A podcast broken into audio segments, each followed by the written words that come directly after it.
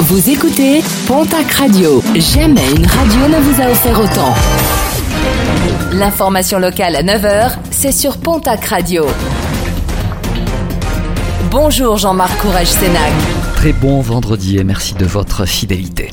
Prudence sur la route avec euh, beaucoup de monde attendu sur les routes de la région aujourd'hui, mais également ce week-end. La journée de ce vendredi est classée orange dans le sens des départs par bison futé. Demain ce sera pire avec une journée classée rouge également dans le même sens. Retour à la normale programmé pour dimanche. À cette occasion, policiers et gendarmes seront fortement mobilisés. Toujours sur les routes de la région. N'oubliez pas que celui qui conduit, c'est celui qui ne boit pas, notamment du côté de Mont-de-Marsan avec la tenue des fêtes de la Madeleine. De nombreux contrôles d'alcoolémie sont prévus en ville, mais également aux abords de la préfecture des Landes. L'application Chacha est de ces fêtes et vous permettra d'assurer en toute sécurité votre retour. Les gendarmes également mobilisés à l'occasion de la tenue des fêtes d'Orthès qui ont débuté hier soir et qui s'achèveront ce dimanche. Entre 8 et 10 000 personnes sont attendues.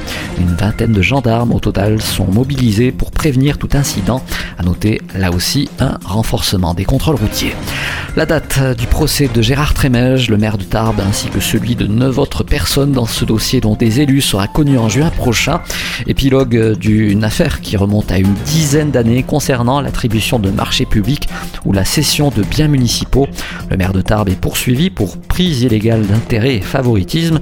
Une montagne qui accouchera d'une souris pour Gérard Trémège, interrogé par nos confrères de la Nouvelle République des Pyrénées. Une justice euh, trop longue pour Pierre Lagonel, qui rappelle que Gérard Trémège avait déjà été condamné il y a de cela trois ans par le tribunal correctionnel de Tarbes, et cela pour des affaires privées. Il faudra encore attendre concernant la décision de la Cour d'appel de Pau dans l'affaire des détournements de fonds et des frais fictifs de l'ancien maire d'Oloron-Sainte-Marie. Lors du euh, premier procès, il avait écopé d'un an de prison avec sursis ainsi que de 5 ans d'inéligibilité. Des fausses notes de frais qui avoisinaient les 100 000 euros lors de son second mandat. La décision de la Cour d'appel de Pau est attendue au 24 août prochain.